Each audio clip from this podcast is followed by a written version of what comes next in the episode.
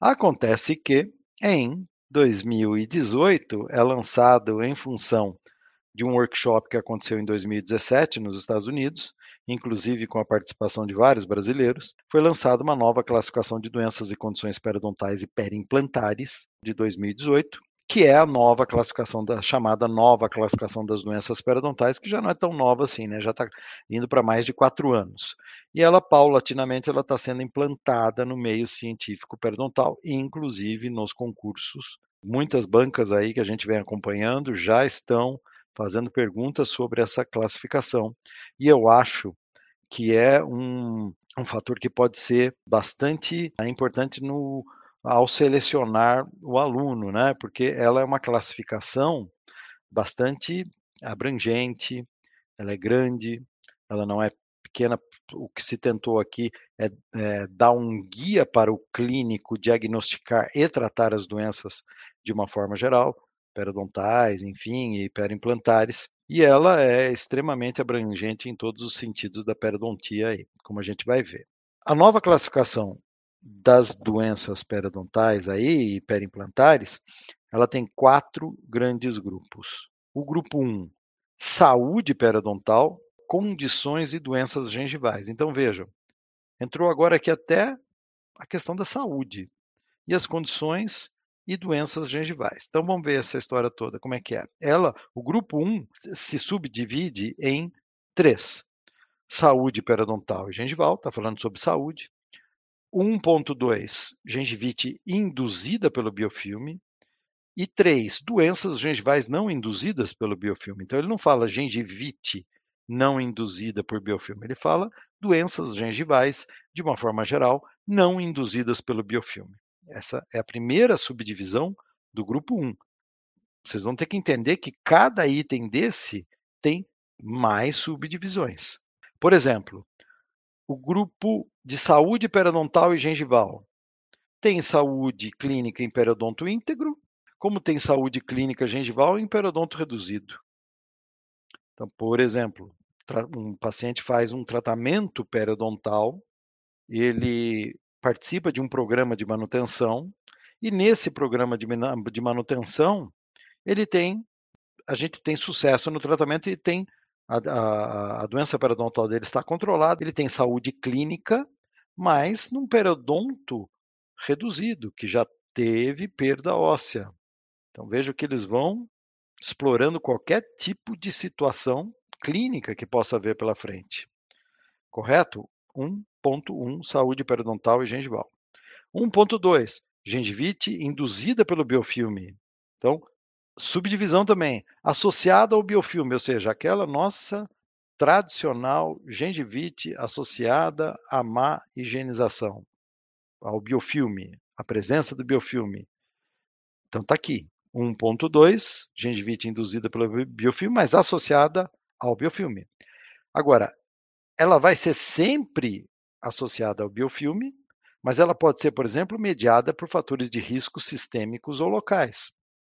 Então, por exemplo, lembra da gengivite gravídica, né, que se falava? Gengivite da puberdade, ou seja, aquelas gengivites onde você tem a presença do biofilme, mas você tem também a influência, a mediação de outros fatores, como, por exemplo, hormônios esteroidais, que vão facilitar o aumento daquela gengivite, sistêmicos ou locais. Locais, uma própria restauração mal adaptada, ela está aqui. Associada também, ó, induzida por biofilme, mas associada a medicamentos para aumento do tecido gengival. Vamos lembrar quais são as medicações, né? A nifedipina, que é um, um antiarrítmico, um antihipertensivo, a fenitoína, que é um anticonvulsivante, e a ciclosporina, que é um, um imunossupressor, que são medicações que levam ao aumento de tecido gengival, podem levar ao aumento do tecido gengival, mas tem a presença do biofilme. É uma gengivite induzida pelo biofilme, só que associada a medicamentos para aumento do tecido gengival. Eu não estou colocando aqui a explicação, a subdivisão. Estou dando uma geral aqui para vocês. Então, 1.3, nós estamos dentro do grupo 1 ainda. Então vejam, doenças gengivais não induzidas por biofilme. Então tem várias possibilidades. Desordens genéticas e desenvolvimento, é aquilo que se chama, por exemplo, é, hiperplasia anatômica, aquela pessoa que nasce com um crescimento gengival hereditário, infecções específicas por, por vírus, bactérias, fungos, condições inflamatórias imunes, processos reacionais, como, por exemplo, o que a gente chamava de granuloma piogênico.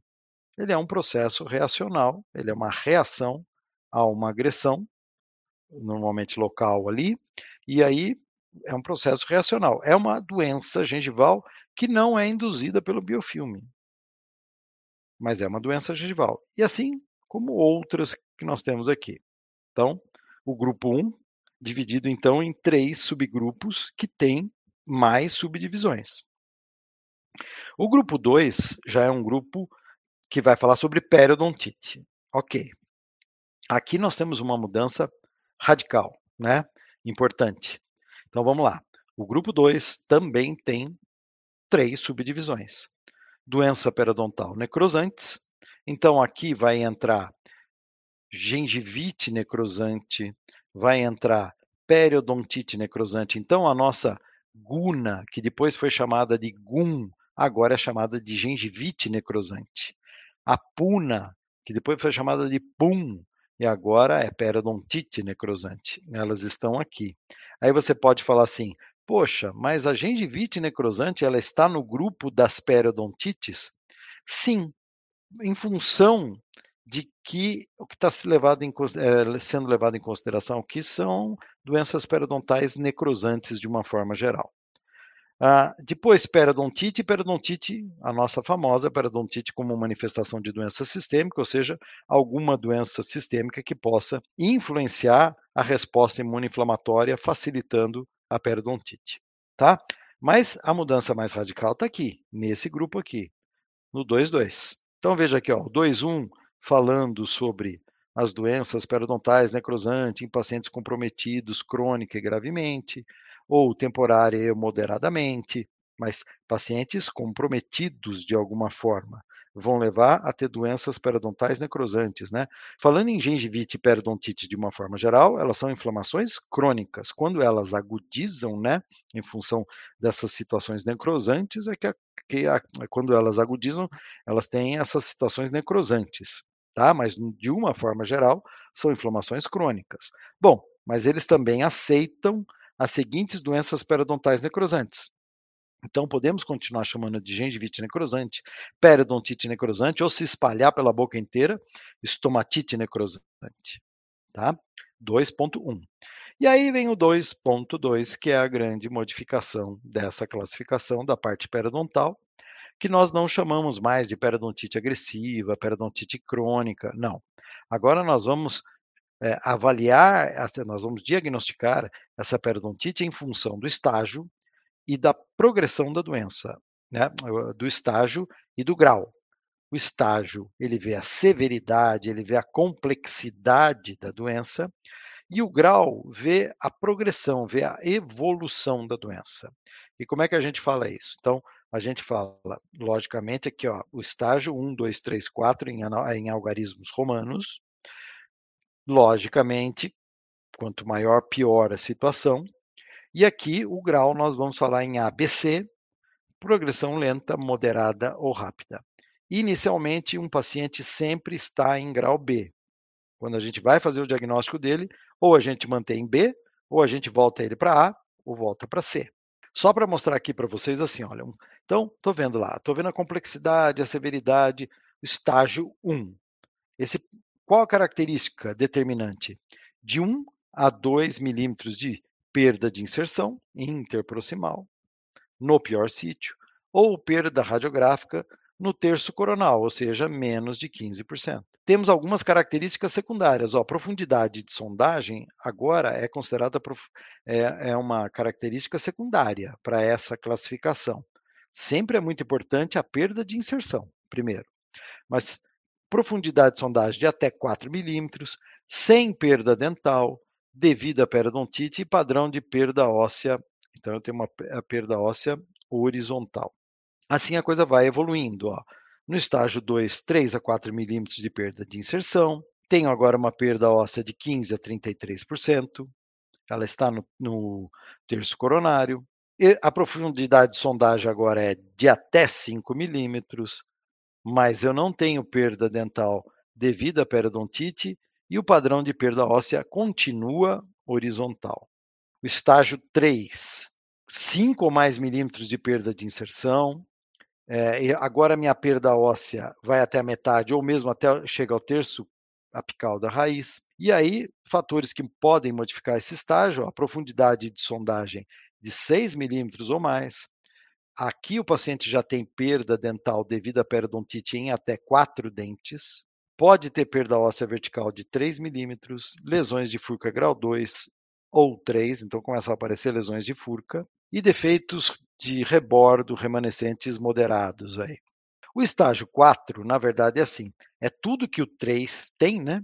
Só que piorada a coisa. Ó. Característica determinante: 5 milímetros ou mais de perda de inserção, a perda óssea radiográfica, metade ou terça apical, perda dental de 5 ou mais dentes devidos à periodontite e Além dos fatores de complexidade listados no, eh, listados no estágio 3, pode ocorrer disfunção eh, mastigatória, trauma oclusal secundário, ou seja, dentes com mobilidade grau 2 ou 3, defeito de rebordo grave, problemas mastigatórios, menos de 20 dentes remanescentes, certo? Ou seja, a coisa está complexa aqui mesmo, está tá, tá o caos, né?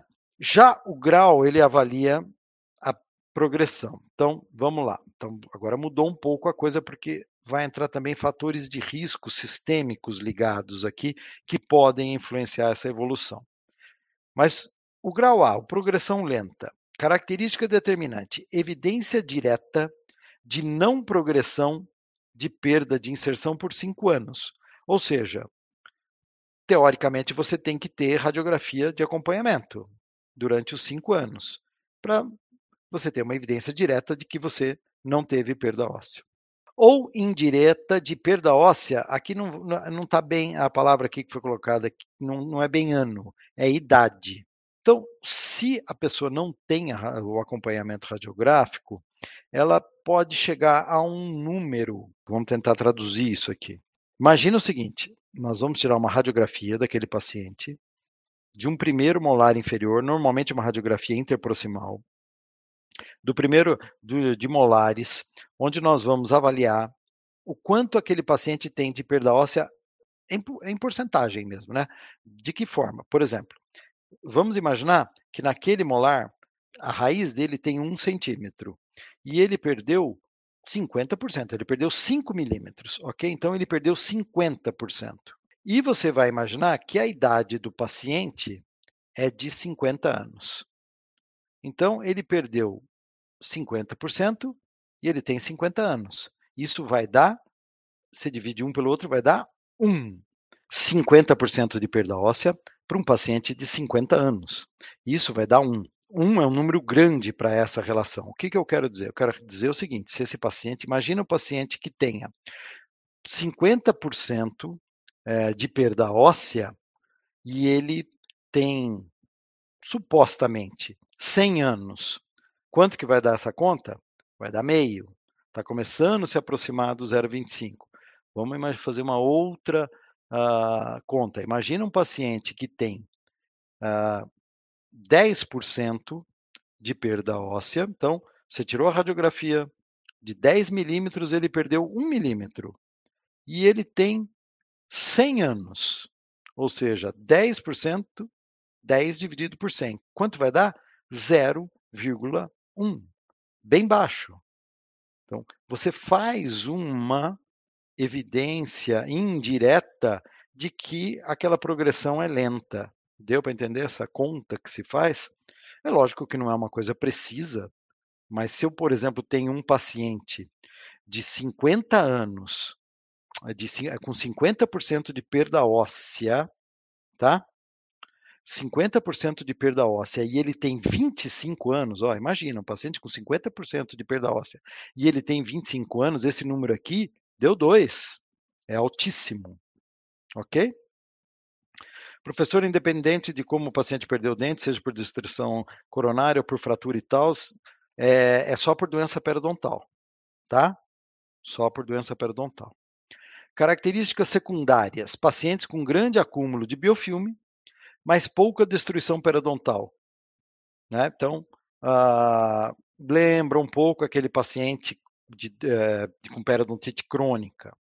Fatores de risco que podem modificar a graduação. Os dois fatores de risco comprovadamente ligados à doença periodontal, que atualmente a gente entende e está na classificação, é tabagismo e diabetes mellitus. Então, esse paciente não tem esses fatores de risco. Vamos lá. B. Então, evidência direta de progressão inferior a 2 milímetros em 5 anos, se você tem um acompanhamento radiográfico, ou pelaquela nossa continha de 0,25 a 1 milímetro. Então, lembra daquele paciente de 50% de perda óssea com 5, uh, ah, com 50 anos, que daria 1? Ele estaria aqui, grau B. Se ele já tivesse 60% de perda óssea para 50 anos, isso já daria um pouquinho mais do que 1. Ele já iria para C. Né? Características secundárias: destruição compatível com depósitos de biofilme. E fatores de risco: é aquele paciente que é fumante, então ele é fumante abaixo de 10 cigarros e ele é diabético, mas a diabetes dele, a, a, a hemoglobina glicada dele está menor do que 7%. Logicamente, grau C vai ser aquele paciente que tem progressão igual ou superior a 2 milímetros em 5 anos, indireta de perda óssea idade superior a 1 milímetro, Lembra do paciente 50 anos de 50% de perda óssea com 25 anos de idade? Ele vai ser grau C. E aí vem características secundárias. Destruição excede ao esperado para a quantidade de biofilme, muito parecido com periodontite agressiva, né? Perda pouca biofilme e muita perda óssea. Padrões clínicos específicos sugerem períodos de rápida progressão e ou acometimento precoce da doença, por exemplo, o famoso padrão molar incisivo, que era uma das características eh, clássicas eh, ligadas a, na, no diagnóstico de periodontite agressiva.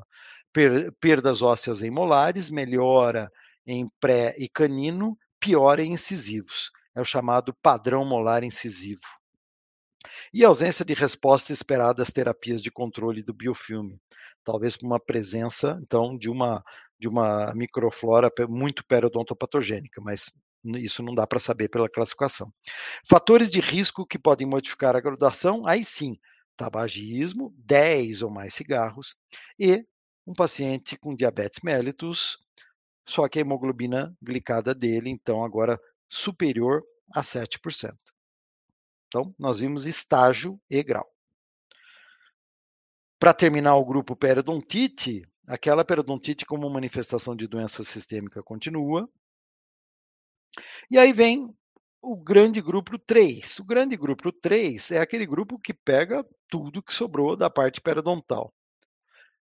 Doenças, né, manifestações periodontais de doenças ou condições sistêmicas, né, uh, Ó, doenças ou condições sistêmicas que afetam os tecidos periodontais, suporte independente do, de periodontite. Então, por exemplo, algum câncer entra aqui de boca, que vai atingir o periodonto, independente da periodontite. Abscessos e lesões endopério. Condições e deformidades mucogengivais. Existe até uma, uma nova classificação das doenças, das recessões gengivais, como a gente vai ver. For, fala das forças oclusais traumáticas, primárias, secundárias, e até fatores relacionados ao dente e às próteses. Todos esses cinco itens aqui têm muitas subdivisões, tá? Bom, e aí a, a, novidade também, fora a parte de periodontite, que é uma grande novidade, a parte de condições periimplantares que nas outras não haviam, né? Então, Fala de saúde perimplantar, de mucosite perimplantar, que seria aquilo análogo à gengivite ao redor dos dentes, a periimplantite, que seria o análogo à periodontite ao redor dos dentes, e deficiências no tecidos perimplantares, moles e duros, ou seja, é, retrações, uh, defeitos ósseos, coisas desse tipo ao redor dos implantes, tá? Quatro subitens aqui.